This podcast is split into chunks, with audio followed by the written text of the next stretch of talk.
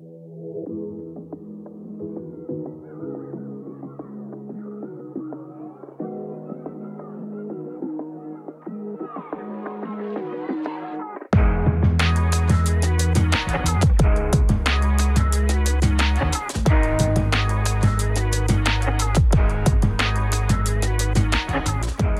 Milí věrní je nový posluchači wrestlingového podcastu Kávička s Michalem. Vítejte v novém roce 2024. Je 4. ledna a právě jste si zapnuli jubilejní kávičku 300. Protože jsme nedávno oslavovali 10 let s kávečkou v rámci speciálního dílu, tak upřímně nechci tuhle kávičku pojmout podobně, protože by šlo vlastně také o vzpomínání.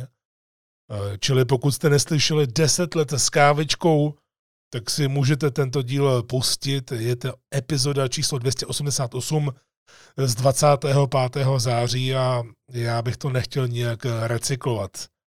A naopak, pokud tady jsou eh, noví eh, posluchači, já to dělám jednou za čas a myslím si, že u těch jubilejních dílů se to vždycky hodí, tak pro úplně nové posluchače, kteří se naladili tento podcast, tak jenom v krátkosti informuji, že v wrestlingový podcast Kávička s Michalem se začal vydávat v roce 2013 a fungoval. E, a stále vlastně ještě funguje jako jediný pravidelný podcast o tomto odvětví v České republice.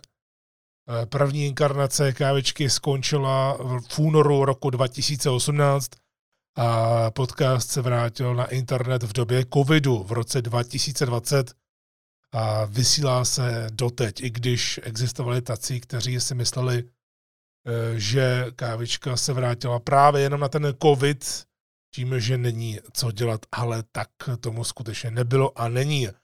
A já bych vám chtěl poděkovat eh, takto na úvod za rok 2023. Eh, z mého pohledu, tedy z pohledu autora podcastu, to byl poměrně zajímavý rok, protože řekněme tak do srpna, září vycházela kávečka tak nějak, jak to šlo, byly tam určité pauzy v řádech měsíců, takže chápu, že někdy lidé měli pocit, že se kávečka vytratila, jestli se vůbec ještě vrátí. Eh, takové dotazy jsem také dostával na Instagramu.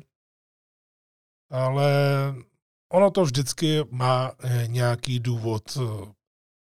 Tady musím říct, takhle, když se zpětně ohlížím takto na úvod této kávečky, tak eh, z časového hlediska to byl skutečně náročný rok. Udržet nějaké zavedené tempo z kavečku. Neříkám každý týden, ale zkrátka dobře do toho zabodnout právě tu lžičku s cukrem nebo pro někoho eh, s medem, třeba klidně i jednou měsíčně. Já myslím, že i v nějakém díle kávečky jsem říkal, co jsem dělal v tom roce 2023, jaké jsem měl vytyčené cíle eh, pro ten daný rok a minimálně ty dva mi sebrali několik měsíců mého života právě v tom daném roce. Ale když se takhle zatím zpětně ohlížím, tak eh, jsem rád, že to všechno vyšlo, že opravdu všechny ty cíle, já se jich moc nepíšu, protože chci mít ten takzvaný bucket list, jak je to oblíbené, tak ho chci mít co nejreálnější, nepíšu si přece zetí třeba zubnout 5 kg, zubnout 10 kg a podobně. Eh, to ne, ale píšu si cíle. A vždycky jsou to reálné eh, cíle, ale zároveň takové motivační. A jsem hrozně rád, že jsem vlastně očkrtl za ten poslední rok úplně všechny. A že se mi to povedlo, ale právě eh, něco utrpělo. A jednou z těch věcí, které vlastně museli i utrpět občas, tak byla kávička, ale řekl bych, že právě těch posledních eh, několik měsíců toho uplynulého roku eh, se to povedlo eh, k mé velké spokojenosti nějakým způsobem dát dokupy, spravedlnět a je vidět, že vás to i baví, že vás to baví víc a jsem rád, že si ty poslechy užíváte, protože je to i znát na statistikách a celkově jak se někteří z vás vyjadřují, nebo mi posíláte soukromé zprávy a podobně. No a na to konto bych eh, chtěl takto ještě v tom úvodním povídání, než si dáme naše první téma, eh, tak bych chtěl zabrouzdat trošku do toho roku 2023, eh, ještě zpětně, když už ho máme za sebou, tak eh, na Instagram a Facebook podcast Kávička jsem vydal top 10 eh, poslechovosti za rok 2023 a víceméně to na celé čáře vyhrálo preview k Wrestlemanii 39, což mě hrozně překvapilo. Já už v průběhu roku viděl, že to má dobrá čísla, ale nějak jsem to neřešil už třeba ve druhé polovině roku, že bych se díval na Eh, čísla těch starších dílů z toho daného roku, ale ono to ještě potom vyletělo, eh, což je pro mě zajímavé. A eh, také to, že preview vlastně porazil dokonce i recenzi. V Restemania, která skončila na pátém místě, tam měla 286 poslechů, zatímco preview 422, což je opravdu velké číslo, musím říct skutečně jedno z těch eh, největších za posledních, ani nevím, 6-7 let, eh, včetně právě té inkarnace. A vždycky se to tak nějak eh, točí kolem té Evrestemane, ty největší díly nebo ty nejposlouchanější díly. Ale co se týče té, recenze, tak tam je to dáno i z toho důvodu, že preview bylo oproti recenzi k dispozici k poslechu i na YouTube na kanále Art of Wrestling, zatímco recenze, jak jsem teď zpětně zjistil, eh, před pár dny, kdy jsem vydával ono top ten, tak eh, z nějakého záhadného důvodu eh, vůbec tahle epizoda tam nebyla a tím vlastně přišla o velkou část svých poslechů, protože se kombinují ty poslechy a na YouTube tahle chyběla. No a stejně jako v předchozím roce uspělo i období kolem Royal Rumble, což se nám blíží právě teď už za pár týdnů a také uspěl live report z Wembley, kde jsme byli s klukama osobně a užili jsme si to, tak jak jste to i mohli slyšet, jaký jsme na to měli názor. Ale celkově, když se na to podívám a když jsem dělal eh, nějaký ten výzkum, ten statistický výzkum, eh, tak průměrně poslechovost vzrostla oproti roku 2022 a mám z toho radost. Jak jsem říkal, kávečku nedělám proto, abych měl co největší eh, poslech, ale protože mě to baví. Já už jsem to říkal v minulosti, když jste se mě na to i ptali, nebo právě potom, eh, co skončila ta první inkarnace eh, v momentě, kdyby kávička už neměla objevit na internetu, tak byste to rozhodně věděli, že bych to dal dopředu najevo a to vůbec nehrozí. A já jsem hrozně za to rád, že vás to baví. Ještě jednou vám chci poděkovat za tu dlouhodobou podporu a že eh, si užíváte kávičku i po těch eh, třech z těch dílech, že to posloucháte, protože je to docela darda.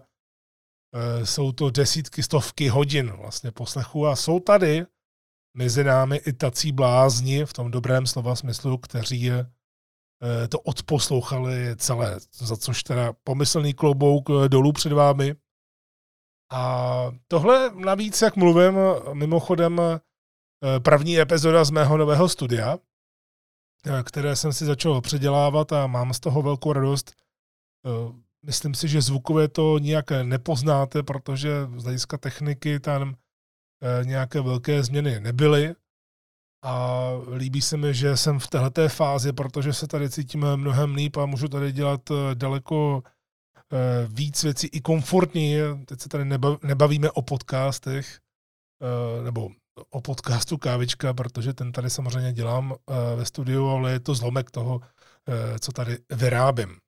Tak, to byl tady rok 2023 a co se týče výhledu na rok 2024, tak já tady vidím pro sebe a myslím si, že i pro československou wrestlingovou scénu jasný highlight – a to je návrat akcí AOV, tedy Art of Wrestling. K tomu ostatně směřuje moje wrestlingová pozornost.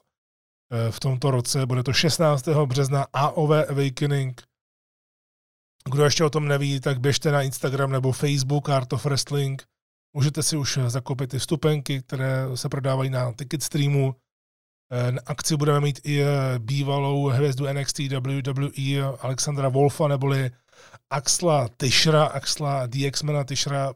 Já to nerad používám, jako to dělají někteří promotéři eh, v zahraničí, že ten člověk třeba byl jenom třeba chviličku v WWE a oni ho dají na plakát a dají tam takovou tu bublinku, znáte z TV nebo znáte z WWE a podobně. Já chápu, že to může přilákat víc lidí, protože přece jenom WWE je to nej, je to absolutně největší kolos a bude hrozně dlouhou dobu, možná ho nikdo nikdy nepřekoná, ale já vyloženě třeba to promo na tom nechci ani stavět, ale je to realita.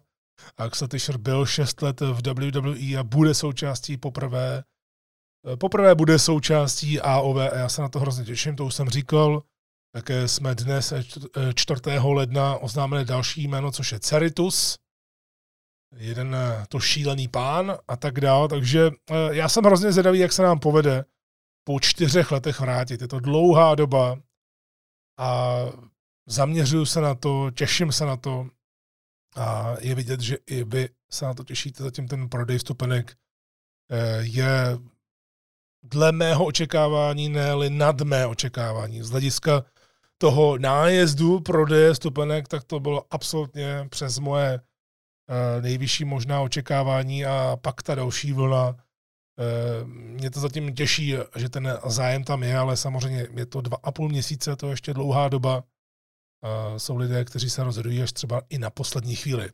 No a pochopitelně tady na scéně, tedy na té české scéně VCV Original Wrestling, ten už je tady hodně dlouhou dobu a i ten má před sebou vrchol roku a to už za měsíc a půl, nikoli za dva a půl měsíce jako AOV, ale za měsíc a půl tady bude mega show, tradičně největší akce této organizace, bude to 24. února, kromě eh, jejich klasických jmen, tak Mega Show tradičně má i zajímavé hosty ze zahraničí, a třeba z té soupisky, kterou jsem četl a čtu ji pravidelně, eh, tak mě zatím zaujali Lexa Valo a Heidi Katrina, to se hrozně těš... Eh, na ně se obě těším.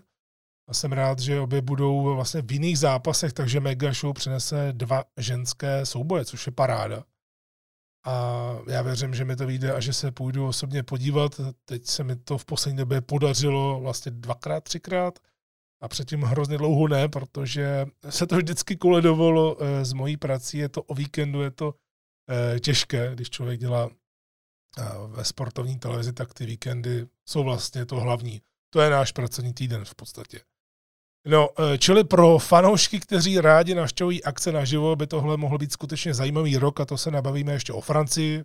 Mě Francie osobně nezajímá, já tam nechci ale třeba Berlín eh, na konci srpna bude znovu eh, all in v Londýně ve Wembley, takže třeba pro někoho, kdo tam ještě nebyl, tak je to zajímavé pro někoho, kdo tam byl, tak bude třeba přemýšlet, jestli tam znova pojede nebo ne, eh, což je třeba můj případ. Takže ten rok 2024 podle mě bude už jenom z toho našeho pohledu, tedy té československé scény, zajímavý, ale celkově ten wrestlingový boom pokračuje pokračuje vlastně, nebo podle mě teď vzniká ten eh, trh s volnými hráči, řekněme, je to blbé slovo, ale ten trh s volnými hráči tady ve wrestlingu nebyl tak strašně dlouho, že teď je to ještě po tom restartu TNA a vlastně toho, že do toho promluvá i New Japan, tak je to hrozně zajímavé sledovat, eh, kdo skončí kde a že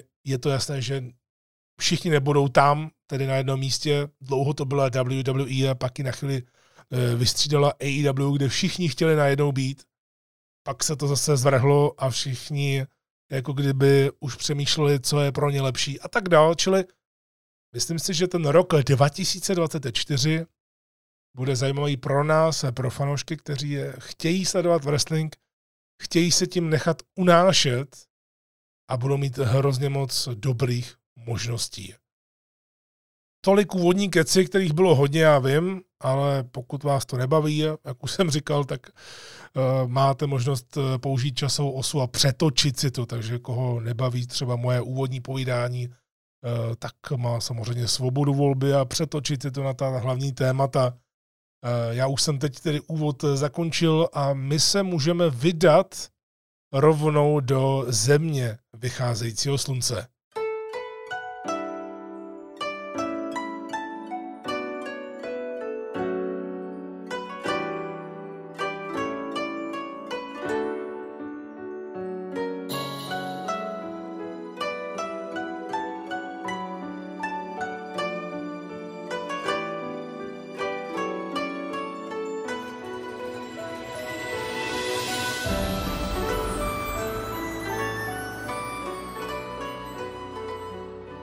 Máme 4. ledna, co to asi může znamenat?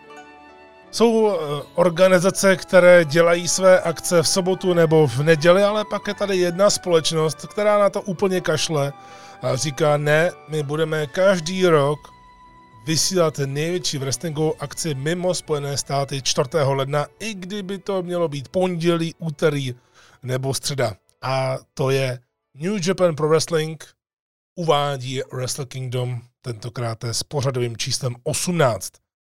Je to věc, na kterou se každý rok těším. Ne každý rok na ní mám úplně vyloženě čas, ale v poslední době se mi to dařilo. A i teď jsem měl čas eh, se na to podívat dokonce živě, takže jsem za to hodně rád, že eh, vlastně vám tady můžu zprostředkovat svoje eh, živé dojmy.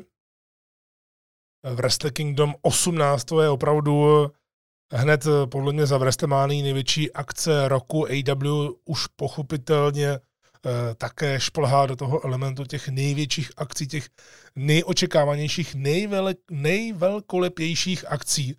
Ani to skoro neřeknu.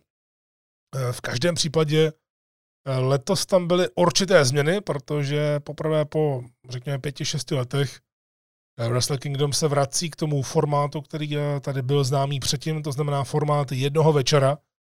Už tedy nebude mít dva večery. Já jsem za to osobně rád, protože i když jsem se to užil, obzvláště ty první dva roky u Wrestle Kingdom, tak eh, musím říct, že to je až moc na New Japan eh, Pro Wrestling. Na WrestleMania naopak eh, si myslím, že to je dobře a že to WWE je svědčí obzvlášť teď, když to bude mít pod palcem kompletně Triple H, který, jak sami víte, tak není úplně příznivcem toho, že vám tam naseká 10 zápasů. Takže pro jeho styl bukování, pro jeho Eh, styl uvažování. Naopak ty dva večery pro WrestleMania by mohly sedět. A řekl bych, že ten loňský rok nám to krásně ukázal, ale to je WWE, my se budeme bavit o New Japan. Je to tedy znovu akce jednoho večera a vůbec poprvé New Japan představila tuhle akci s novým prezidentem.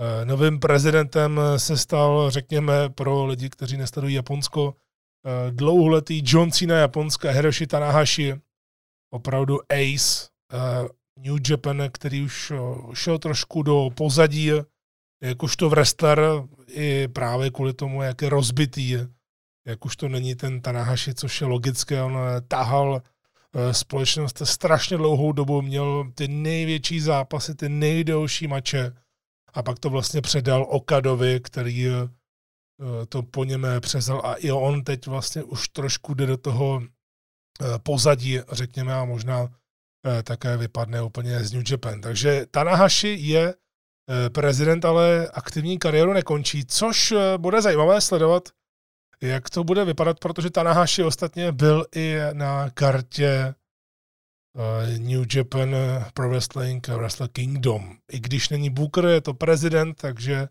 Eh, docela mě zajímá, jestli se třeba stane i eh, světovým šampionem, protože už se stal eh, šampionem televizním. Ostatně to byla první věc, která se dělá. Já jsem úplně vynechal pre-show, protože to bych se musel dívat někdy od sedmi nebo od půl osmé.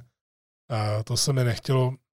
A obecně ty pre-show, pokud tam není vyloženě nějaký strašně super zápas, který si nemůžete nechat ujít, tak eh, já vynechávám, protože je to hrozné natažení eh, té velké akce a vzhledem k tomu, že těch akcí je hodně, eh, tak mi to přijde úplně zbytečné to sledovat. Ale třeba právě, když jste na nějaké party nebo jí pořádáte doma pro pár lidí, tak to tam můžete pustit a můžete se třeba o něčem bavit a pak dávat pozor až právě na ten hlavní program, to je jasné. No, Wrestle Kingdom uh, musím říct, že vlastně uh, navazuje na to, s čím má New Japan trošku problém. Já myslím, že New Japan, která byla hodně v hypeu, řekněme, nechci tady to slovo moc eh, používat, uh, nejsem úplně příznivce anglizmu u wrestlingu, to někdy člověk musí dělat, ale tady se to hodí. Opravdu Wrestle Kingdom, nebo New Japan měla hype, než přišel covid. A myslím si, že Eh, tuhle japonskou organizaci ten COVID vyřídil úplně nejvíc ze všech, protože se v tom potácela hrozně dlouhou dobu a nedokázala navázat eh, na ty předešlé úspěchy i z hlediska právě návštěvnosti. Navíc Japonci, jak jsou poctiví ve všem, jak jsou obezřetní, tak to brali vážněji. A řekněme, že se ty diváci ne, že vytratili, ale je jich podle mě míň. Je to vidět i na atmosféře v Wrestle Kingdom, ne, že by Japonci byli nějací super hřváči, o to nejde. Ale když jsem použil slovíčko hype, tak ještě slovíčko vibe. Ten vibe už tam není takový jako dřív, byť už jsem se dostal k číslu, eh, k oficiálnímu eh, číslu, kolik lidí navštívilo eh, Wrestle Kingdom a je to 27 422. Tokyo Dome samozřejmě ten by pojel klidně 60-70 tisíc, ale nebylo by to asi úplně komfortní pro to, jakou velkou show s tou velkou obrazovkou chce New Japan dělat, ale je to tam cítit, že to není úplně taková ta epická atmosféra jako v minulosti. A tím myslím v té době před covidem. Ale to byl takový ten můj uh, osobní pocit, který se táhnul od začátku do konce, ale to neznamená, že bych si nemohl užít tuhletu akci. Uh, já jsem si ji užil možná trošku jinak, než jak jsem asi předpokládal.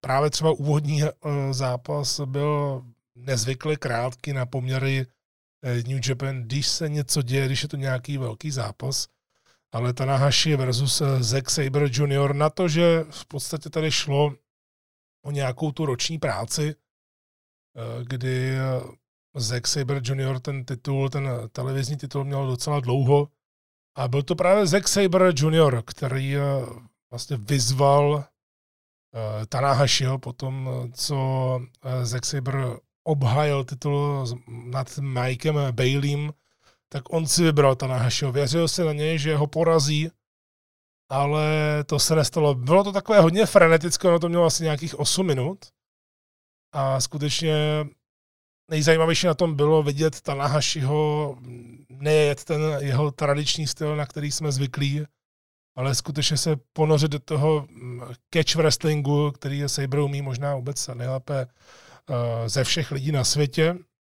možná ještě kromě Briana Danielsna, když se budeme bavit o těch vysokoprofilových známých lidech, eh, tak je to zajímavé, že na tohle došlo, protože Tanahashi porazil Sabra po asi tisícím kontru, dokázal to asi překvapil hodně lidí.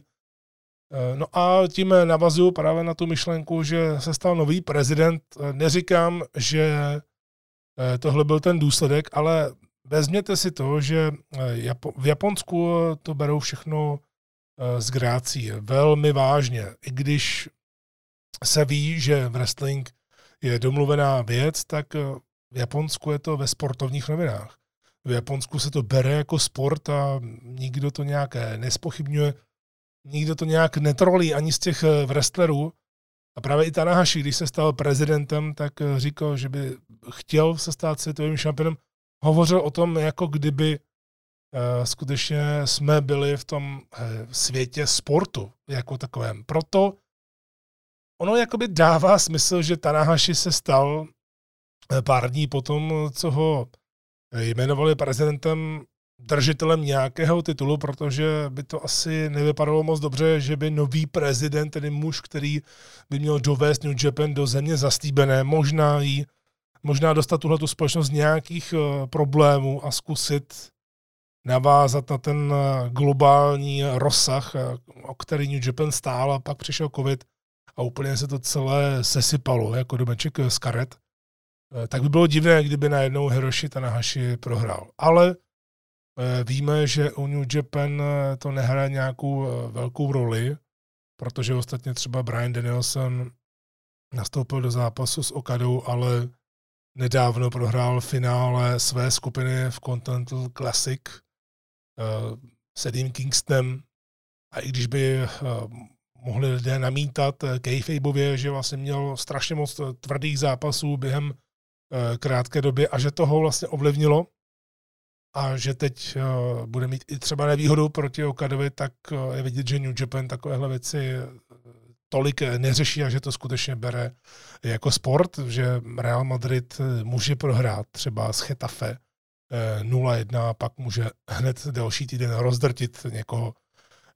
Z toho to tak cítím, ale rozhodně to nastartování ne, že by bylo nějaké špatné, ale nebylo to úplně takové to, kdyby si člověk říkal, jo, tak to je hrozně super. Ono navíc, jak skládá New Japan karty, dělá to na G1 Climaxu, dělá to na svých větších akcích a na Wrestle Kingdom ještě o to víc, tak ona jak to postupně buduje k těm největším zápasům, tak se může stát, že právě v té první části, řekněme do té poloviny, Eh, jsou zápasy, které můžete proletět pohledem. Řekněme, že, vás, že to ve vás nic nezanechá. Eh, byť tam byli eh, velmi talentovaní wrestleri, jako například Yua Uemura a Jota Tsuji, ti šli vlastně hnedka po Hiroshim a Sabrovi.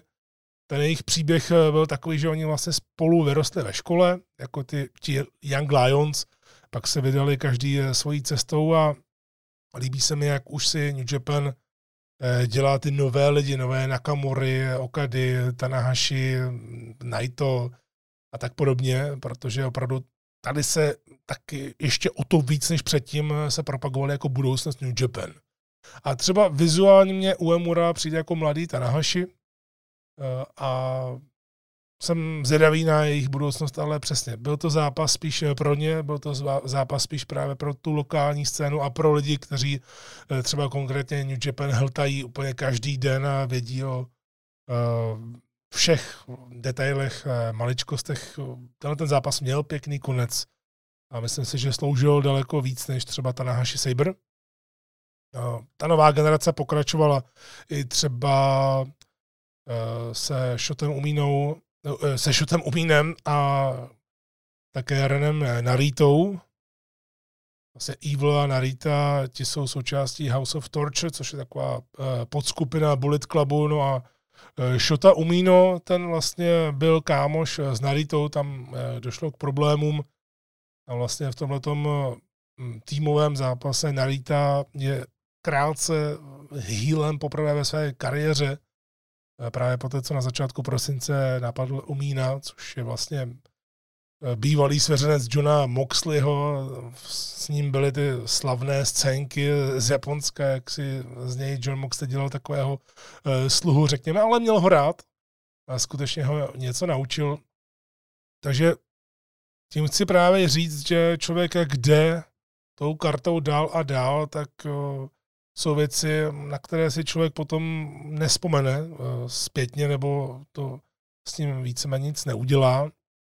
Přitom je to docela škoda, protože třeba na, v polovině té karty se tam objevil zápas, na který já osobně jsem se hodně těšil, výjima právě těch eh, soubojů, které byly propagovány nejvíc. A to je Tamatonga versus Shingo Takagi. Opravdu na kartě, na papíře skvělý zápas. Eh, byť ne nic first time ever, protože tady šlo o odvetu.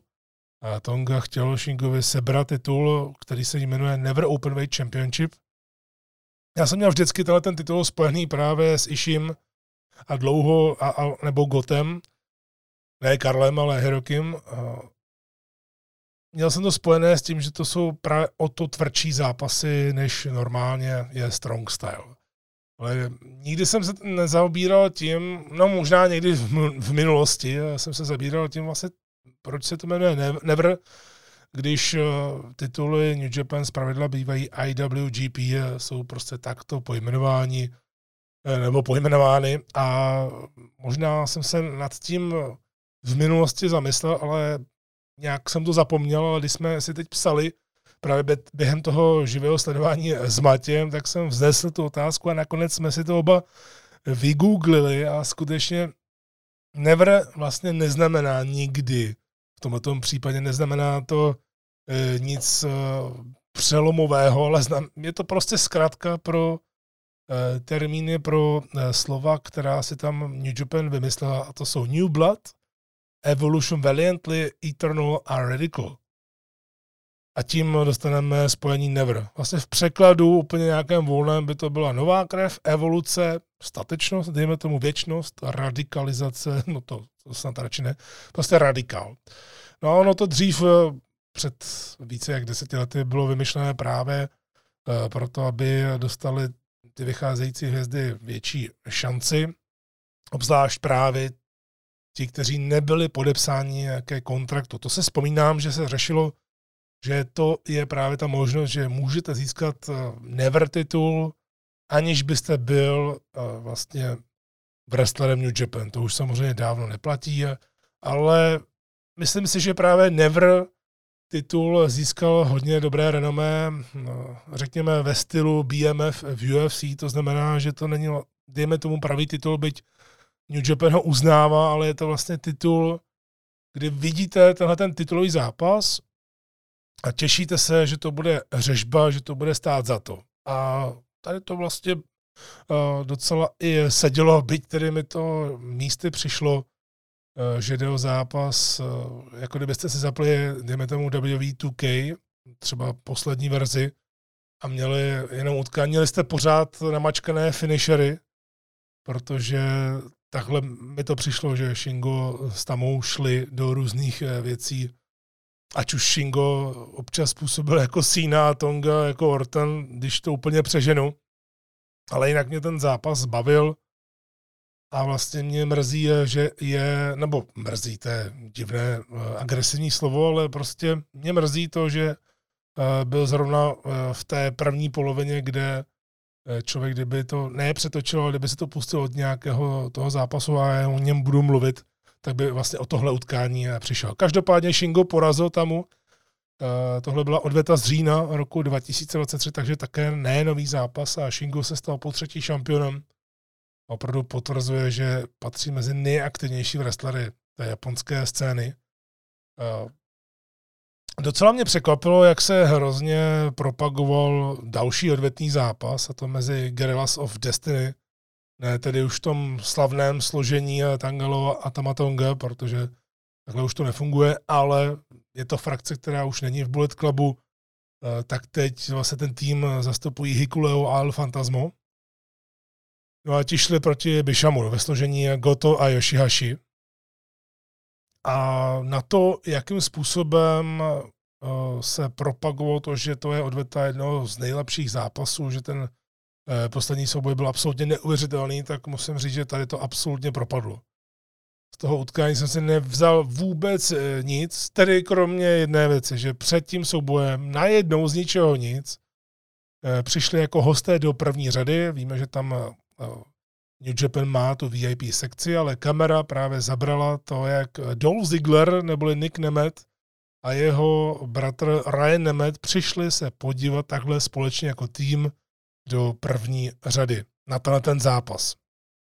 Tak jsem si právě říkal, jestli náhodou tam nebude nějaká konfrontace nebo se o tom nebude nějak jinak mluvit, eh, ale oni se vlastně jenom dívali a na Nika Nemeta došlo až eh, později, takže opravdu eh, já jsem si z toho odnesl jenom Nika Nemeta.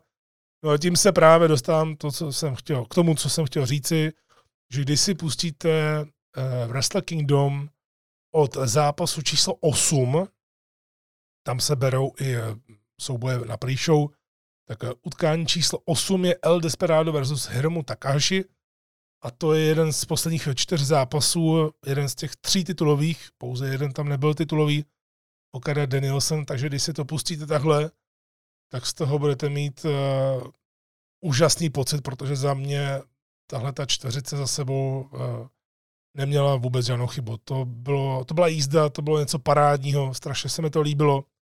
Eh, Takahashi Desperado, tam eh, mě omámil kostým Hiromua, protože já jsem si zvykl na ty jeho kočičky a na to, co všechno nosí do toho ringu, ale to, že si vytáhne kostým plný očí, nebo jak to říct, eh, tak to mě úplně omámilo. A ten příběh mezi nimi se mi hrozně líbil, jak El Desperado On sice získal ten junior heavyweight title, ale v době, kdy Takahashi vlastně u něj se nevědělo, jestli se vůbec vrátí, protože byl hodně vážně zraněný. A El Desperado získal ten titul, když byl uvolněný, takže on tam došlo, a to se mi na Japonsku právě líbí, že někdy ta jednoduchost uh, znamená tu největší sílu a tady to působilo tak, že Desperado chtěl prostě získat ten titul tak, že porazí Takahashiho, dokáže, že alespoň pro tenhle večer je lepší než on. A to se mu vlastně nakonec povedlo za nějakých 15 eh, minut parádního souboje. A líbí se mi, jak Takahashi, který možná jde trošku do ústraní, protože on vyrostl v té době, kdy se mluvilo o e, Okadovi, Nakamurovi, pak Bullet Club byl hodně silný a potom Bullet Club ne, že by oslabil, ale úplně se celý e, přetransformoval. E, mluvilo se o Knightovi a jeho frakci, mluvilo se o chaosu. A Takahashi ne, že by byl úplně v ústraní, protože on měl vlastně ten svůj brand, ale to, že se o něm mluví, že skutečně, když se řekne ta junior heavyweight divize v New Japan, tak eh, ho skloňují. Třeba právě s tím původním Tiger Maskem nebo Jushinem Ligerem a to si myslím, že je obrovská podsta. A ostatně to říkal vlastně i Rocky Romero, eh, že když se řekne Takahashi, tak eh, pro něj to symbolizuje právě ten titul a o to víc to znamená pro Desperada, který ale není nejmladší. El Desperado skutečně už je pan eh, čtyřicátník, tak jsem eh, zvědavý, jak dlouho ta, v takovémhle tempu ještě vydrží, ale pro někoho by to uh, mohlo vypadat, že se tam nic nemění, jakmile junior heavyweight divize, tak je tam vždycky nějak Takáši a někdo, nebo jsou tam čtyři lidi a bojují o ten titul, ale z hlediska té show jako takové, kdyby to začalo tímhle zápasem, tak já budu absolutně nadšený. A tím se dostáváme k té silné trojce. Nejprve tedy Will Osprey, John Moxley a David Finley.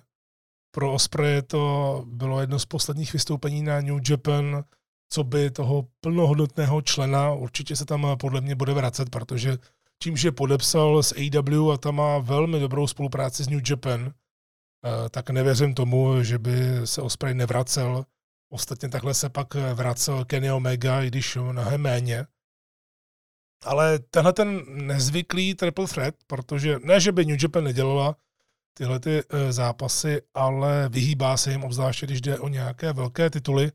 A tady evidentně chce stanovit prestiž titulu, který vytvořila a kde konečně zahodila, ať už to UK nebo US, a vymyslela, že to bude global, ne tedy interkontinental, protože ten už dříve byl. A já, když se řekne interkontinentální titul, v New Japan, tak si vždycky představím Nakamura, protože ten z něj udělal ten hlavní titul pro ten jeden večer, kdy lidé mohli eh, dokonce hlasovat na internetu, jakým zápasem se má končit. A tehdy si lidi vybrali, že chtějí, aby to skončilo právě eh, tím eh, soubojem Nakamura, jestli se nepletu. To už je ale hodně doba, hodně dávná doba a revitalizovat nějaký starý titul to není úplně uh, dobrý způsob, takže Global Championship si myslím, že odpovídá tomu, uh, co chce New Japan dělat, protože tím, že udělali US, uh, eh, tak potom, co zjistili, že stejně to tam neovládnou a budou tam uh, moci mít jenom uh, ty akce, které tam mají a ty budou úspěšné, ale na tu obhajobu US titulu a obhajovat US titul na japonské půdě, když máte takovéhle myšlení, jaké mají bukři a celkově vedení Eh, New Japan, tak není úplně to pravé ořechové.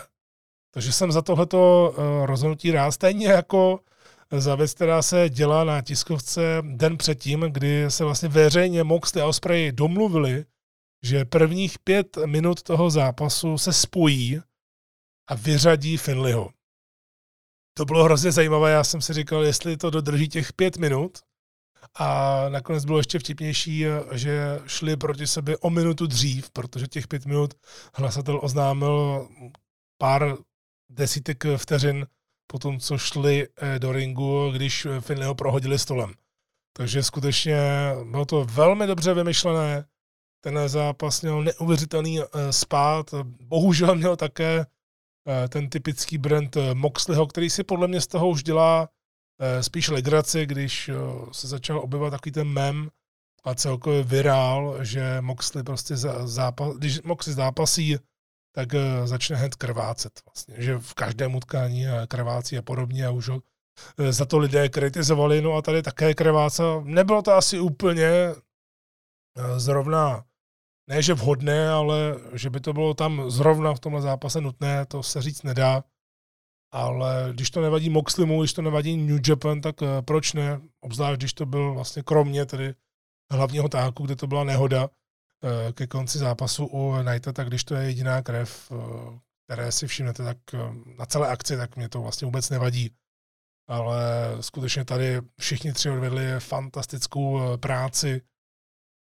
Opravdu, eh, kdo si říkal, že to mělo být jenom mezi Moxlem a Osprem, protože vlastně o tom to bylo. Moxley, když se ukázal v New Japan poprvé, tak eh, byl tak nějak přikovaný k tomu US titulu, pak se do toho opřel Osprey, vlastně náhradní, ne náhradník, ale následovník toho statutu velké mezinárodní hvězdy, řekněme, kterou měl Kenny Omega, i když ten tam žil a uměl plně japonsky, takže to je něco jiného, ale Osprey je vlastně ten nástupce uh, Kennyho Omegy uh, v, v New Japan, uh, tak Osprey si z toho udělal UK, takže to vyřešili tím, že vlastně David Finlay je potom napadl oba dva a manažer Gedo uh, je vyzval k tomuhle tomu zápasu a vytvořil se nový titul. Takže tohle byl úplně první titulový zápas a mně se třeba líbilo to, jak udělali pile driver, ale ne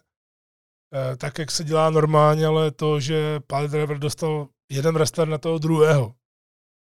A když podle očekávání do toho vstoupili War Dogs z Bullet Clubu, War Dogs byli na pre takže já jsem je neviděl, ale vím, že tam zápasili, tak když tam eh, nastoupili, tak jsem si upřímně myslel, že teď do toho zasáhnou právě eh, Ryan a Nick Nemetovi, neboli já budu teď nějakou dobu říkat ještě Dolph Ziggler, eh, protože ti tam seděli vlastně celou dobu, neseděli tam jenom právě před tím předchozím, předchozím zápasem, takže jsem tak nějak trošičku tušil, že by do toho mohli vstoupit, ale nestoupili. Kdyby to byla Amerika, tak si myslím, že se to stane, ale tenhle ten Eh, zápas kolem 20 minut eh, měl absolutně šílené tempo. Hrozně se mi líbila ta spolupráce Moxe a Osprey, eh, která pořád pokračovala dál, i když si pak už do toho trošku házeli vidle, ale asi úplně nejvíc jsem nemohl z toho spotu, který vlastně inkasoval Connors z War Dogs, kdy na něj skočil Osprey z obrovské výšky a nejenom na něj, ale i na jeho parťáka a oni leželi na stole, jenomže Connors, ne, že by se s ním propadl stůl, ale s ním se propadla jenom ten, jenom ten prostředek, takže Connors tam zapadl a vypadal, jako kdyby uh, kadil na záchodě. A samozřejmě tím, jak jsou Japonci zvrácení v některých ohledech, tak kamera to zabírala a byla to ohromná eh, sranda.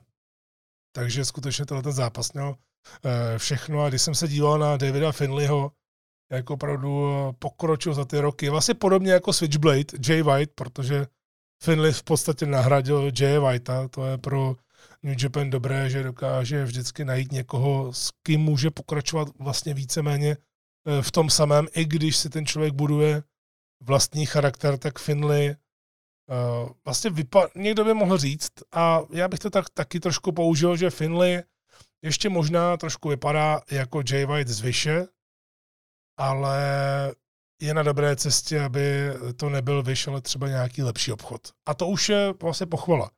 Mě David Finlay ne, že nebaví, zatím mi je jedno, ale uh, dokážu si asi časem k němu vytvořit nějaký vztah. U Jay White mi to taky chybělo dlouho, ale pak mě úplně sundal tím, jak za dva roky se dokázal úplně neuvěřitelně zvednout i z hlediska Eh, té profilace toho, jak vypadá, jak se chová, jak dodržuje vlastně ty heal postupy a je sám sebou, jak si věří. A myslím si, že tohle je cesta Davida Finleyho a jak narážím na ty některé věci v Japonsku, jak jsou jasné, tak eh, podle bookingu mi bylo úplně jasné, že tohle bude korunovace Davida Finleyho a to se přesně stalo. Ono ani nedává moc smysl Eh, dát titul eh, Ospreyovi nebo Moxovi, kteří stejně budou v AW a Finley naopak může pozvednout ten nový titul, protože v tom Japonsku bude ještě dlouhou dobu, si myslím. No a když jsem si myslel, že Nemetovi zasáhnou v tom zápase a nezasáhli, tak už jsem vůbec nepřemýšlel o tom, že by tam byli jinak než jako diváci. A to jsem se spletl, protože David Finley si vybral, udělal to nejlepší, co mohl. To znamená, že nejdřív nepotěšil lidi tím, že vyhrál, protože oni by brali jak Moxe, tak Osprey, to je jasné, Osprey tam mimochodem měl neuvěřitelnou odezvu od lidí, to se mi hrozně líbilo, asi možná vůbec největší. eh, za celý večer, právě možná i kvůli tomu, že vědí, že to byl jeho poslední Wrestle Kingdom, tak se s ním chtěli rozloučit.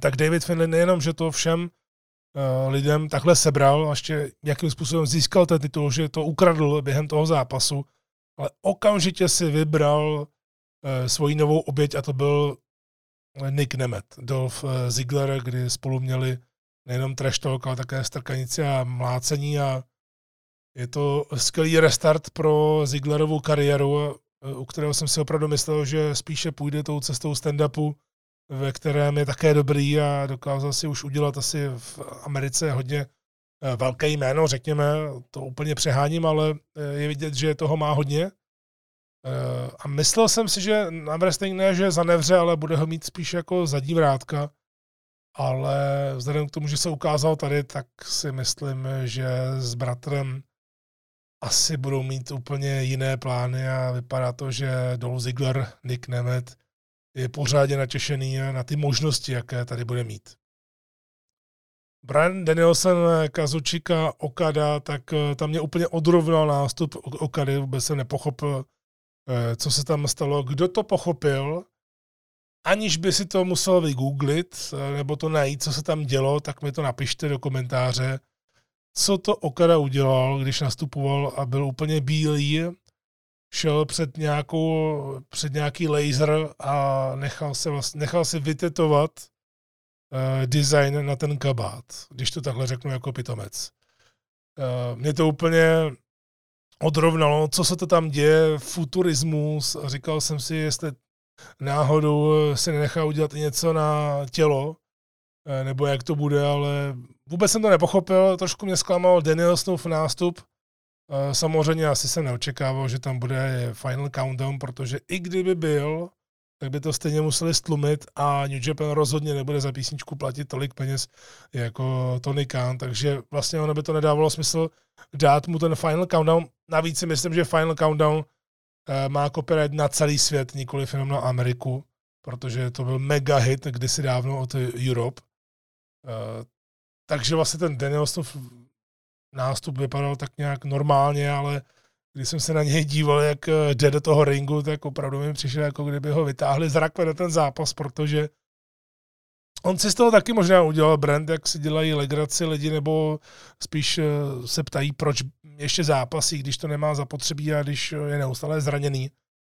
Tak možná on je tímhle tím způsobem trolí, ale opravdu to vypadá, jako kdyby najednou někdo zmáčkl v zákulisí tlačítko, Danielson vyjede z té rakve, udělá taker a řekne, jo, jdu na zápas a pak ho tam zase vypnu jako golema. Uh, ale je mi jasné, že tady to bylo o něčem jiném, než o nějakém pompézním nástupu, protože Danielson a New Japan, to je něco, co chtěl Brian dělat už v době, kdy byl jednou z největších hvězd WWE, ale Vince mu to pochopitelně nepovolil.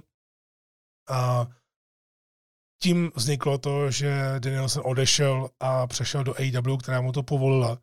Ale ty možnosti ještě Eh, o nich jsme úplně netušili, co se s tím dá dělat, eh, dokud eh, člověk to pořádně neuvidí.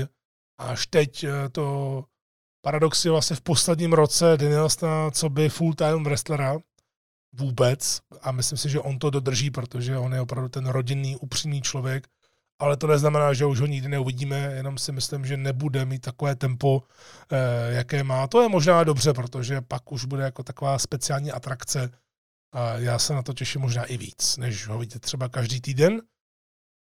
No ale je jasné, že Danielson a New Japan eh, to byly, řekněme, nevyřízené účty, protože Danielson tam byl v roce 2004. Já jsem ho ani nezažil. New Japan, když jsem sledoval Indii, Japonsko, tehdy v dobách největší slávy Kobašiho v Pro Wrestling Nova, eh, která chvilku jela víc a lépe, řekněme, než eh, New Japan. Ten se potom dal, dal dohromady a stal se tou globální senzací, řekněme, i díky té expanzi a díky tomu, že se tam najednou objevil Jim Ross jako komentátor, i když eh, to prostě skonil, jak to skonil a objevil se tam Jericho a tak dále.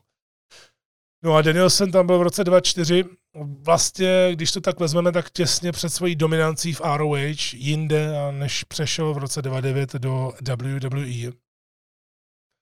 Takže když jsem ho viděl v tom ringu, jak měl ještě i tu pásku přes oko, i když už to asi částečně bude trošku gimmick, tak jsem si říkal, že Danielson prostě nemůže asi zápasit s Okadou zdravej. Navíc on do toho šel po šíleném množství tvrdých utkání z Continental Classic v AW. Jsme si už dneska říkali, že ve finále té své vlastní skupiny prohrál s pozdějším vítězem Eddie Kingstonem. Ale to nevadí. Já uh, jsem se těšil na ten jejich první zápas, který měli na Forbidden Door, ale přiznám si, že vlastně to na mě nezapůsobilo tak, jak jsem očekával, že z toho budou úplně pav. To ne. A tady naopak ty fantastické detaily, jak tady měli čas a přitom to nepřepálili časově, eh, tak jsem si strašně užíval. Tady bylo vidět, že je Danielson ve svém živlu a že Okada se na něj krásně naladil a že měli zápas, jaký třeba Okada normálně nemývá, protože Danielson, ten dokáže zápasit různými směry, ale hlavně je strašně kreativní a vymýšlí věci tak, aby oba z toho vyšli úplně fenomenálně a to se jim povedlo. Asi největší detail, který uh, se mi líbil, strašně takový ten úplně, kdy ho možná přehlednete, ale když se na něj zaměříte, jak mě to úplně zničilo. Jak jsem držel okadu, byli vlastně mimo ring a on s ním šel, jak ho držel tu hlavu a kopl do té bránky, do toho zábradlí. A a to, ta bránka se vlastně otevřela a on mohl pokračovat dál. On to udělal jedním plynulým pohybem a byl to takový ten malý detail, protože normálně byste třeba se tam odložili tu svoji oběť, otevřeli to úplně zdlouhavě, vrátili jste se k té oběti a šli dál. Tady samozřejmě sadil na to, že mu to vyjde a ono mu to vyšlo. Vymyslel to výborně. A líbilo se mi, jak dopředu také oznamoval, že slibuje, že Okadovi zlomí roku že nebude mít možnost vlastně udělat ten svůj Rainmaker Lariat, že ho to bude strašně bolet. A ono bolelo víc věcí, ty aprkaty, které tam byly v rohu ringu, byly absolutně famózní. Eh, lokty do hlavy, nebo jak Okada utočil na to zraněné oko Danielsna. Prostě šílenost v tom dobrém slova smyslu, kde to bylo vidět, že eh, se šetří, ale zároveň, že je to tvrdý zápas.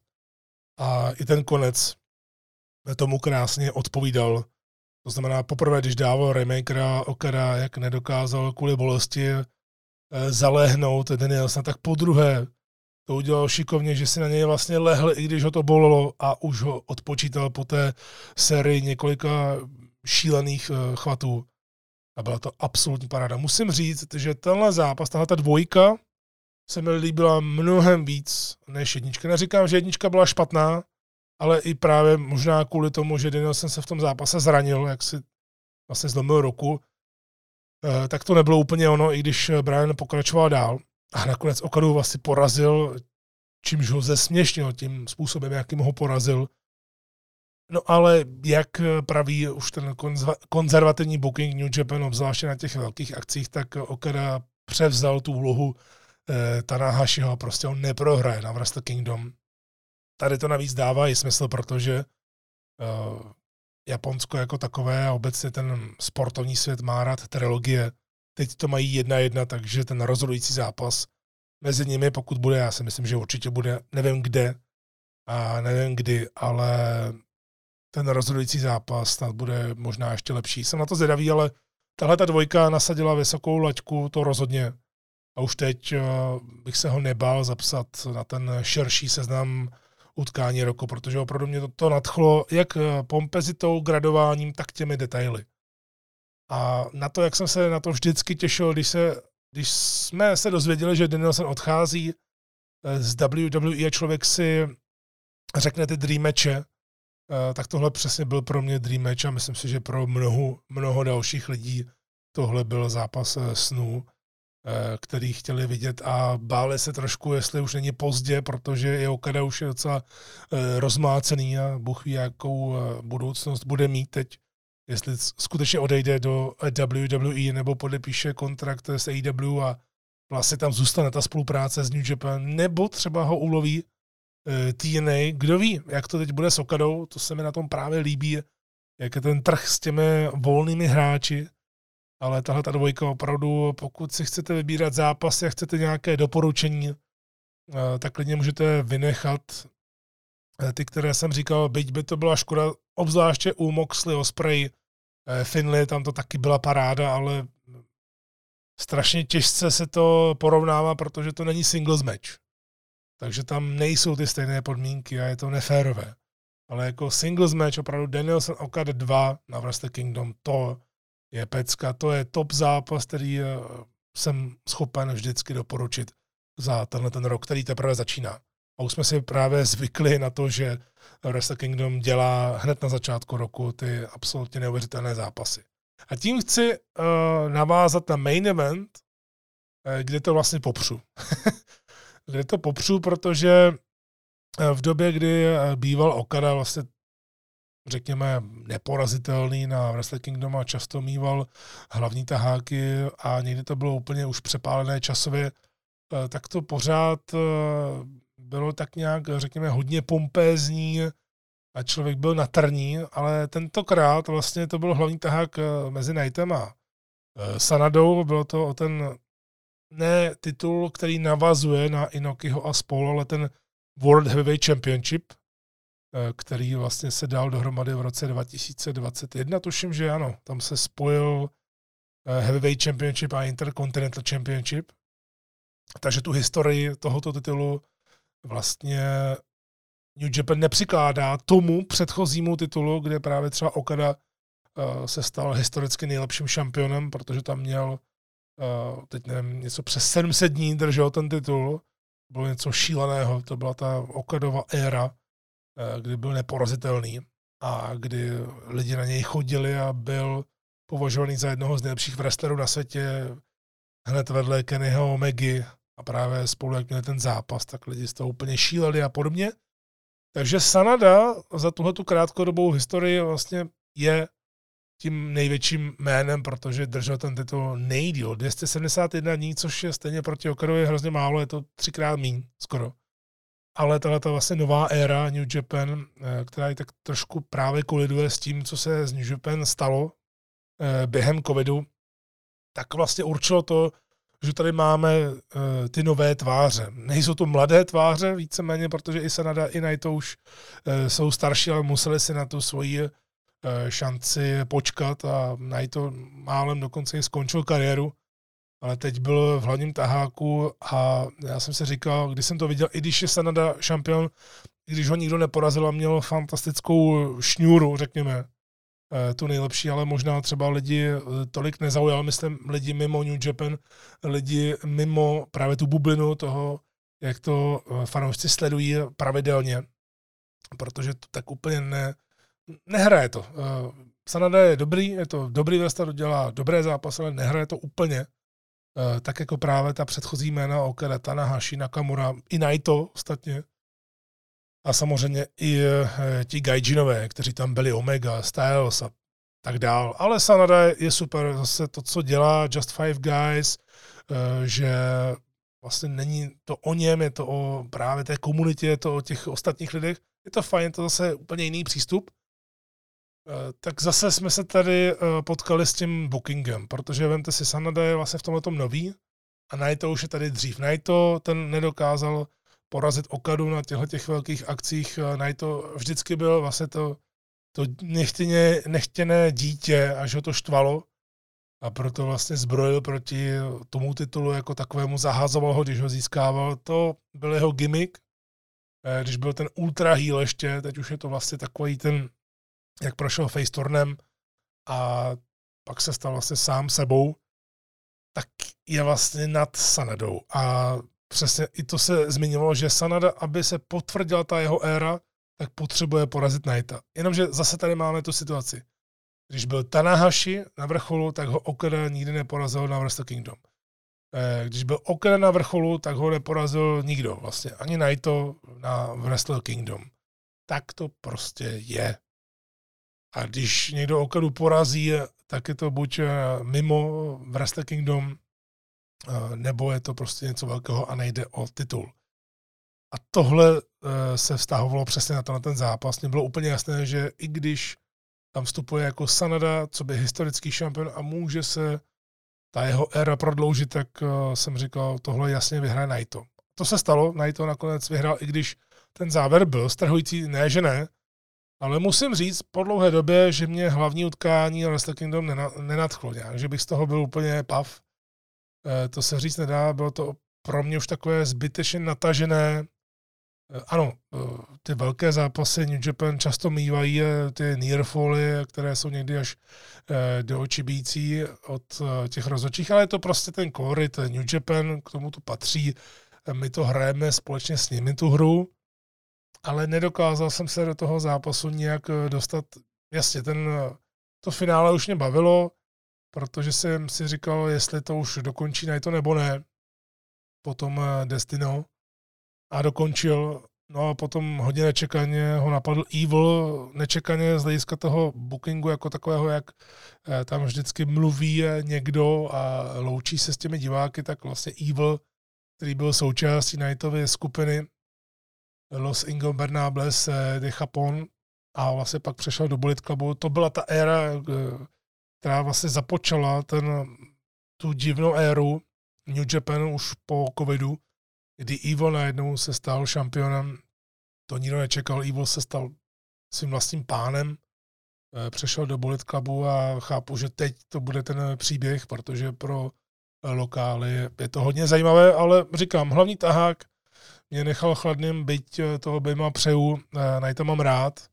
Eh, Sanada, Sanadu sleduju nějakou dobu, nevadí mi, nepřijde mi nějaký extra zajímavý, byť právě dělá dobré zápasy a celkově právě jak jsem viděl to utkání, tak jsem si z toho neodnesl vlastně nic, takže pro mě ten main event byl spíš Okada Danielson 2. Což je samozřejmě škoda pro New Japan z tohoto pohledu, protože Danielson není jejich wrestler. No a když to zhodnotím úplně celé, když už jsme na konci eh, tohoto recenzování a Wrestle Kingdom 18, tak znovu potvrdím, Wrestle Kingdom už pro mě nemá takový vibe jako dřív. Eh, a samozřejmě z pohledu čistého wrestlingového produktu, abychom to zase eh, dokázali rozdělit, tak je to nadále vysoká kvalita. To o tom žádná. Storytelling v ringu na vysoké úrovni, eh, hlavně tedy u těch velkých zápasů. Ale nemůžu si uh, pomoct, ale přijde mi, že se začíná trošku kopat konzervativní booking s příchodem té nové generace. Říkali jsme si to na začátku, kdo tam zápasil, uh, že se o tom i mluví, že New Japan to chce asi omladit a chce to brát trošku jiným uh, jinou cestou, ale pak tam se ukáže Dolfa Ziglera. E, takže letošní Wrestle Kingdom mě úplně nezvedlo nějak extra ze židle, ale jak jsem říkal, pokud chcete nějaké doporučení, tak poslední čtyři zápasy, když se na ně podíváte, tak vás to odrovna, opravdu dostanete parádní kartu, přitom, jak jsem říkal, mrzí mě, že Tamatonga versus eh, Shingo Takagi byly v té předchozí půlce, eh, která mě tolik nezaujala. Tak eh, to bylo recenzování, no a eh, ve zbytku času se vrhneme na to, co hýbe aktuálně světem, jak na obrazovkách, tak mimo ní.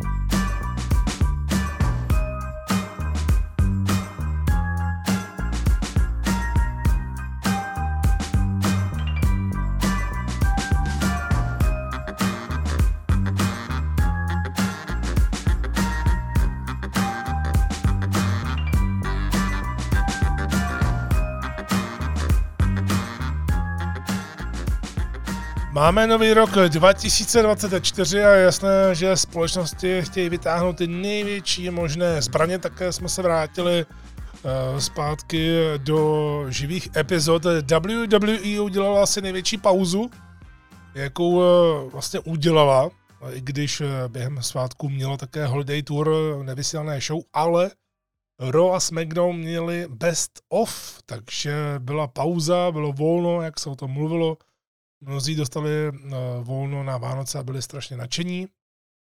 No teď je všechno eh, zase eh, zpátky a Ro, Day One, jak se říkalo, tak to chtěli nakopnout a bylo zajímavé, že zrovna na Ro Day One opravdu těch posledních 14 dnů, dnů 14 dnů, lépe řečeno, tak bylo skutečně cítit ve vzduchu, jak eh, to společnost eh, hodně propaguje. Ale takým tím, že tohle je pay-per-view, tady použiju tenhle ten výraz, nikoliv eh, play, a podařilo se to splnit, protože opravdu je vidět, že Triple H chce ten nový rok odstartovat tak, že už to bude opravdu po jeho. A k tomu se ještě dostaneme, co se stalo zase mimo obrazovky. Ale bylo to poznat i z hlediska toho formátu show, jak postupně to ladí tak, aby to skutečně připomínalo hlavně tu, hlavně ten produkt Triple H a jeho týmu a vlastně to nejlepší, eh, na co vzpomínáme, když jsme začali sledovat wrestling, když nás to chytlo, ta překopení, ty velké proslovy a podobně. A to právě byl segment, eh, který začal docela nevinně, protože spekulovalo se na internetu o tom, že WWE to bude chtít nějak napálit na začátku, a to ve velkém, nejenom zápase, ale nějakým překvapením. A začalo se objevovat to, že by se v Raw eh, měl objevit někdo, kdo dříve získal v WWE titul. Tak se rovnou objevilo jméno Mercedes Monet neboli Sasha Banks, protože ta je stále dost žádaná, byť eh, poměrně drahá, i na poměry eh, té největší společnosti na světě. Takhle to aspoň je prezentováno a objevila se celá řada dalších men, včetně do roka, který se nakonec objevil. Ale líbilo se mi, jak si s tím eh, WWE pohrála.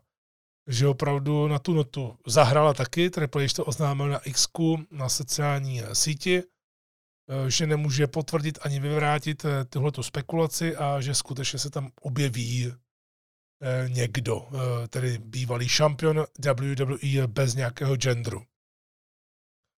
Strašně se mi líbilo, jak to zahráli, eh, protože samozřejmě ten segment byl sice dlouhý a eh, někoho už to pak eh, třeba nebavilo, to možná i dokážu pochopit, ale mně se tam líbilo několik rovin, protože nejdřív to byl trolling, a sice to, že Jinder Mahal přišel jako první, bývalý šampion, je to pravda, přišel.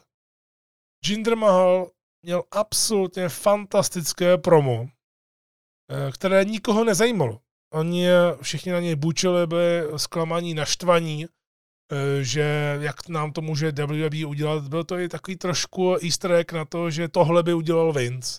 Bylo to tam vidět, takové, takové, taková ta vzpomínka na Vince, že tohle by určitě udělal Vince, ale právě on by už to takhle nechal, aby vytrolil ty fanoušky, protože tohle Vince měl rád. Vždycky, že to, co chtěli lidi, tak on udělal přesný opak. Prostě někdy takovou náladu měl. A Triple H to takhle taky zahrál. Ale právě v tom všem, jak se úplně pak už na toho Jindra zapomnělo, tak Jinder Mahal dostal 5-6 minut živého mikrofonu. Představte si tuhle tu větu, že říkám na začátku roku 24 eh, tady do podcastu. Jinder Mahal, i když v jednu dobu opravdu vystoupal nahoru a zasloužil si to za tu eh, svoji transformaci a často si myslím, že je podceňovaný, ale Eh, ten svůj gimmick, tehdejší Modern Day Maharaja zvládl na jedničku, včetně toho, jak fantasticky vypadal, to, jak teď jede z Indus Share, že se to úplně nemůže rozjet, tak je, je, je věc druhá, ale teď přišel sám za sebe, vypadal výborně a mluvil fantasticky. To, jaký byl obsah, tak eh, to bylo hodně americké, antiamerické, ale tam právě přichází ta druhá vrstva, kterou jsem z toho cítil. Ta vzpomínka, on tam mluvil o Iron kterého pak zmiňoval i do rok eh, a vlastně ho chvíli imitoval, tak opravdu to byla vzpomínka v podstatě na minulost, že tam máme Iron versus Hogan a rok tady dělal vlastně Hogana. Byla to taková ta Amerika versus anti-Amerika Jinder Mahal to zvládl absolutně fenomenálně. No a pak právě vlastně ten, ta návnada, protože někteří už v hale, a bylo to vidět, jak už, to, jak už ten Eh, jak už ten proslov byl dlouhý a jak už jsou ti fanoušci WWE hodně zkušení, tak eh, bylo vidět, že někteří už stávají a dívají se, nedívají se na Jinder, ale dívají se na Tron, jestli se někdo objeví. Protože Jinder už k tomu vlastně víceméně vedl. On, už to bylo tak dlouhé, že si člověk řekl, tak a teď už to někdo musí pře, přerušit. A stalo se. A bylo to dechberoucí. A The Rock se objevil potom, co se ukázal z ničeho nic ve SmackDownu a nic toho nebylo, kromě toho, že vypráskal Austina Theoryho. A to je pár měsíců zpátky. Byl z toho velký moment a také velké halo. Teď se objevil a nejenom, že to bylo dost podobné, byť tedy po absolutně fenomenálním promu Jindra Mahal, za které už jenom za to promo by si Mahal zasloužil nějaký push. To říkám teď a tady opravdu je úplně odrovno tím, jak mluvil, tím, jak to bylo i dobře napsané. Nevím, jestli to měl napsané a pak se to vlastně naučil, nebo eh, mluvil eh, víceméně z patra, to si úplně nemyslím. Ale bylo to velmi chytře napsané, byť tam byly klišovité věci, ale právě bylo to zvládnuto úplně neuvěřitelně dobře. A myslím si, že ten příchod roka zpátky by se měl spojovat s Jindrem, který mu úplně famózně sekundoval a strašně mu pomohl, protože Jinder na sebe stáhnul takový hit, že The Rock potom vypadal jako nějaká mega hvězda, eh, ještě víc než normálně a všichni chtěli vidět právě ten výprask. Takže to byla od Triple H vzpomínka právě na tu éru, kterou jsme milovali, která nás dostala do toho wrestlingu. Právě tyhle ty velké momenty, eh, které už pro některé jsou třeba trošku dinosauří, ale funguje to. Když to provedete výborně, tak to funguje fenomenálně. Tady to fungovalo opravdu skvěle. A The Rock byl ve formě, byl ve větší formě než normálně, když se vrací zpátky jednou za uherský rok, řekněme, tak je vidět, že je takový ne rozklepaný, ale už to není ono. E, trošku to drhne, ono to trošku drhlo i v tom SmackDownu, i když jsme si to užili, e, tak tady byl ve formě, ale hlavně to nebyl jenom Rock, že se vrátil, protože to měl kousek, ale udělali e, nám ještě návnadu právě tím, co řekl rok na závěr, jak se ptal lidí. Já jsem si říkal, k čemu, když se lidí ptal eh, v té hale, myslím, že to byla Pechanga Arena v Kalifornii, jestli se nepletu, eh, v San Diego, eh, tak se ptal, jestli mají do baru, že je hladový a vlastně nechal tam strašně dlouho ten prostor a vychutnal si to, když pak řekl, nebo jestli má sedět v čele stolu. Stačilo. Úplně stačilo.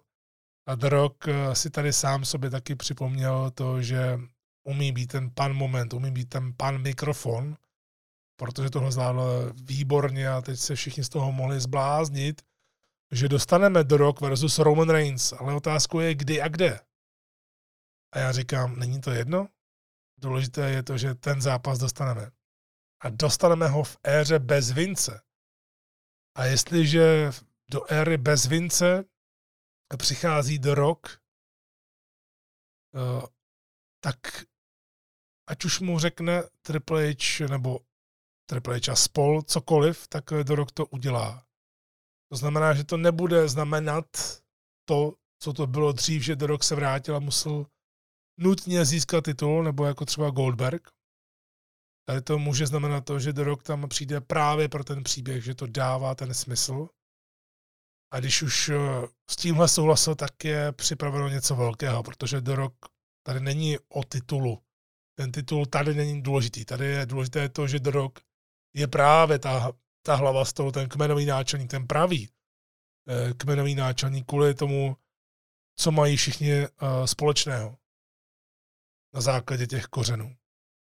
Takže i když jsou tady taci, kteří se netěší na roka v ringu, a nevíme ještě, jestli to tak vůbec bude, i když ta návnada byla naprosto jasná. E, tak tohle je věc, která byla zvládnuta výborně a dostali jsme víc než jenom segment na výplň, že rok se vrátil, dostaneme fantastická čísla na YouTube a taky rating, e, sledovanost, byť to bylo jako překvapení, tak bylo úplně jasné, že si všichni začali volat, hele, přepni si to. A to se i tak stalo, bylo to i vidět na té sledovanosti, ale i na YouTube to samozřejmě generuje úplně něco neskutečného což je z hlediska toho, co se dělo v minulosti, zajímavé, že v této epizodě chyběl CM Punk.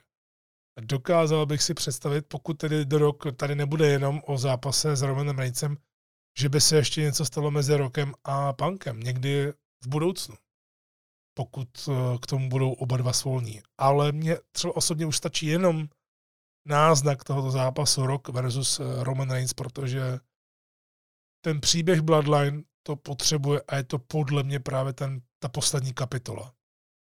ta poslední kapitola, kdy do rok nemusí získat titul. A ono to o tom titulu není. Ale je, ale je to o tom, že se podílí na jednom z nejlepších příběhů, eh, jaké kdy WWE takto dlouhodobě vyprávěla. Už také známe Diabla v AEW a víceméně to bylo jasné, ale velmi dobře provedené. Adam Cole je ten ďábel a jeho pomocníky podle očekávání jsou Roderick Strong a bývalí členové Kingdom, eh, které táhnul tehdy Farovič Adam Cole, tedy Mike Bennett a Matt Taven a k ním ještě Wardlow, který absolutně nenávidí MJFa. Takže storylineově to propojení dávalo naprostý smysl. Možná to asi dopadlo jinak, než AW chtěla, protože Adam Cole je zraněný, ale stejně k tomu došli, klovou dolů, že k tomu došli a že to zvládli udělat, protože bylo to hodně nepříjemné. Vemte si, že v době, kdy Cole a MJF byli strašně populární, bylo to vlastně to nej, co chtěli fanoušci vidět. Eh, ten jejich tech tým a celkově, co dělají, eh, Broučačos a podobně. A pak se Cole zraní úplně blbě, že se zlomí kotník, jak běží za MJFem ho zachránit. A najednou eh, se ta story musí trošku upravit, ale pořád jdou tou cestou, která byla jasná už od začátku, že to nebude MJF, který napálí Adama Koula, ale bude se to tak hrát, že ho může napálit, ale bude to Adam Cole, jako ten ďábel. Nakonec tedy. Jako ten vizuální ďábel. Předtím ten ďábel nebyl vizuální, ale eh, bylo jasné, že to musí být on a dávalo to naprostý smysl. A vemte si, že MJF do konce roku to do zápasu úplně zrakvený a splnil tu službu eh, i když mohl říct ne, protože podle mě na tom nebyl dobře. Zvládl ten zápas se Samoa Joem velmi dobře, měl za sebou skvělou éru, eh, co by světový šampion AEW. A takhle ho vypráskal Adam Cole, eh, který ho nechal úplně zničit a díky tomu MJF se může eh, vyléčit a být klidně hrozně dlouhou dobu mimo obrazovky a jakmile se vrátí zpátky, tak bude absolutní top babyface ještě víc než předtím. A to se teď zvládlo výborně a Adam Cole by konečně nemusel být jenom ten Adam Cole Baby, ale mohl by dělat eh, tu skvělou práci, jako odváděl v díky Triple Hovi a to s eh, Undisputed Arrow, což je vtipné, eh, protože si zahráli i na ta, na ta slova, na ty názvy a vlastně to spojili dohromady a teď tady máme Undisputed Kingdom. Takže Tady nejde o to, že by se kopírovalo něco z WWE nebo něco z ROH. Tady jde o to, že se na to navazuje a všichni mají nějaký důvod, eh, proč budou dělat to, co nakonec budou dělat. A to se mi hrozně líbí, že při tomhle odhalení vždycky musíte právě říct tu svoji misi, ten svůj cíl. A když jste heal, když jste ten ultra heal, tak musíte mluvit tu pravdu. Eh, kterou nemůže nikdo popřít. Všichni víme, co MJF udělal za ty roky, jak hnusný byl, jak hnusný byl Kvordlowy a podobně. A teď se mu to vlastně všechno vrátilo a i on sám asi eh, přizná, že si to zaslouží, až tedy bude mluvit, až se vrátí zpátky. Ale máme tady příběh, kdy eh, je to frakce, která může být propojená do více příběhů. A to je něco, co AW potřebovala na ten start roku 2024, kdy to není vůbec ideální. Není to ideální i právě z toho důvodu, co se děje zase mimo obrazovky a tím se vlastně můžeme dostat k těm největším eh, kauzám. Mám vlastně dvě tady, než ukončím kávičku. Ta jedna se děje v AEW a není příjemná. Ta druhá se děje v WWE a je buď příjemná nebo ne. Záleží, jak se na to díváte. Ale ta FAW není vůbec eh, příjemná, byť je to zatím zahaleno do nějakých eh, spekulací. Trošku mi to připomíná Me a, nebo trošku ono to asi bude v tom uh, daném ranku jako takovém, ale že do toho bude zapojený Chris Jericho, to se nečekal. My se tady nebudeme bavit vlastně o tom, co se stalo, protože to nikdo pořádně neví, ale víme, že něco se stalo a že se to bude řešit.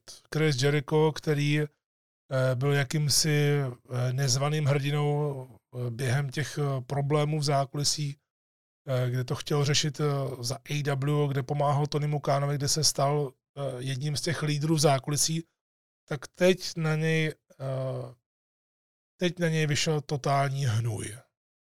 A nehází ho to do vůbec hezkého světla.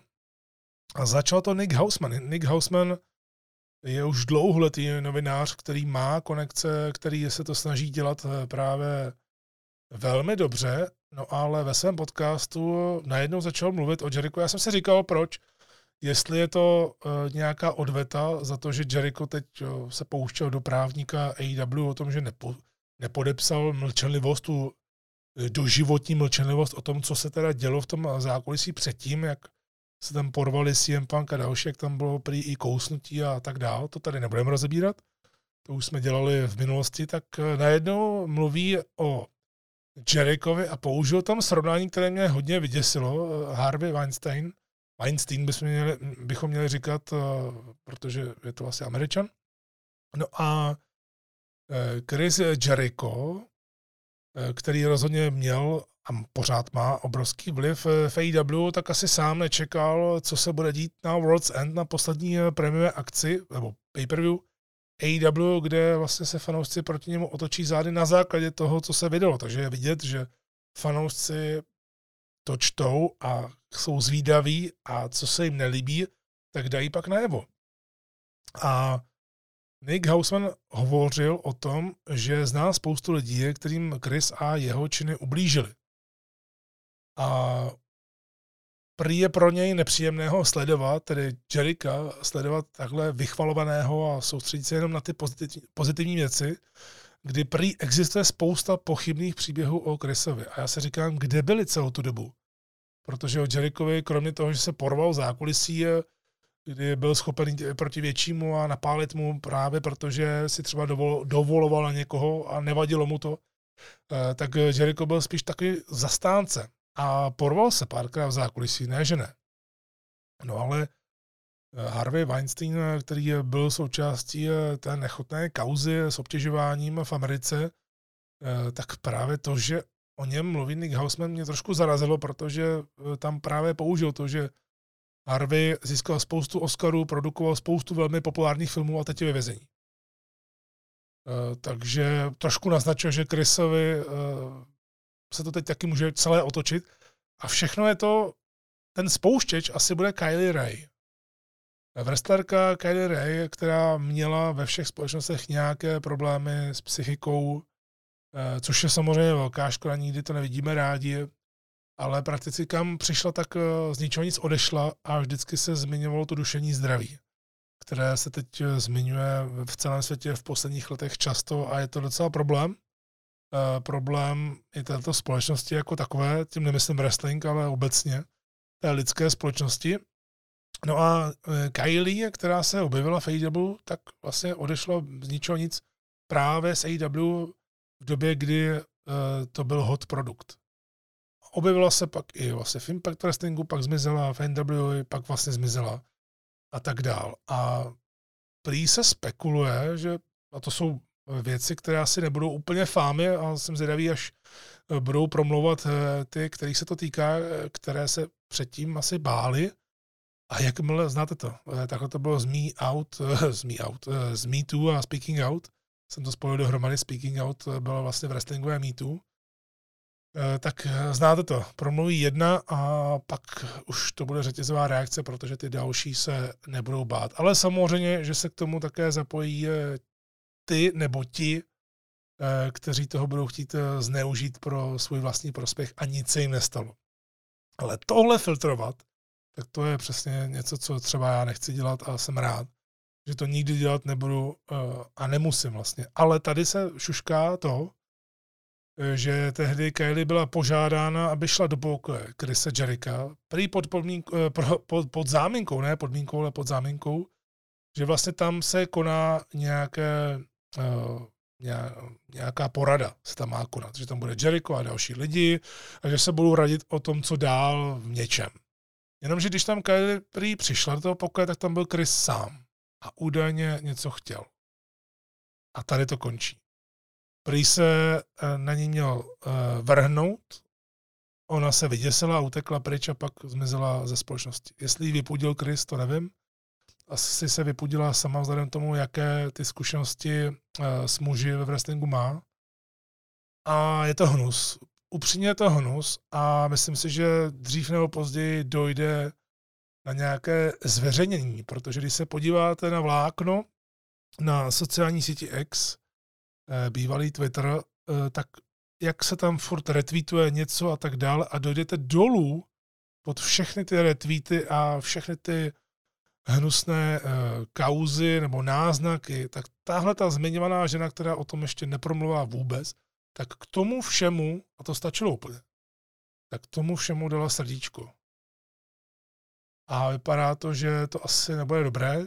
Já jsem to tady chtěl zatím zmínit, byť eh, nerad zmiňuji negativní věci, eh, ale tohle to je velká věc, která asi může mít obrovské rozměry a která může trošičku, pokud se to tak eh, potvrdí, je spláchnout Chrisovi tu kariéru do záchodu, což by mě osobně hodně mrzelo. Já jsem se s ním i vlastně setkal a mnozí z vás také tady v Praze osobně po koncertě Fozy u Futura a přišel mi jako super eh, chlap, ale teď budeme eh, čekat, jestli to opravdu super chlap byl, nebo ne. A vlastně René Dupré, bývalý uh, wrestler WWE, taky prozradil, že mu nezávislí wrestleri nebo wrestlerky z Manitoby, vlastně ze které pochází Chris Jericho, říkali, že Jericho má špatnou pověst, protože uh, prý chodil, nevím, jak je to teď, uh, když už je to 50 a má několik dětí, ale dřív normálně prý chodil za přítelkyněmi jiných wrestlerů a prostě je chtěl přefiknout. To byla jeho věc. On si to prostě dal jako challenge, že to udělá a dokázal to. A že tehdy, nevím, jak je to teď, ale tehdy, jak říkal René Dupré, tak to bylo velké ne-ne. Prostě se, nes, nesměli jste se vněšovat do žen vašich kolegů. Což mi přijde jako úplně normální věc. Mělo by se to dodržovat úplně všude, nejen ve wrestlingu, ale budíš.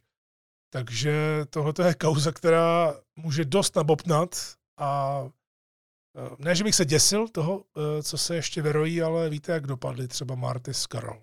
Ten po něm se úplně slehla zem.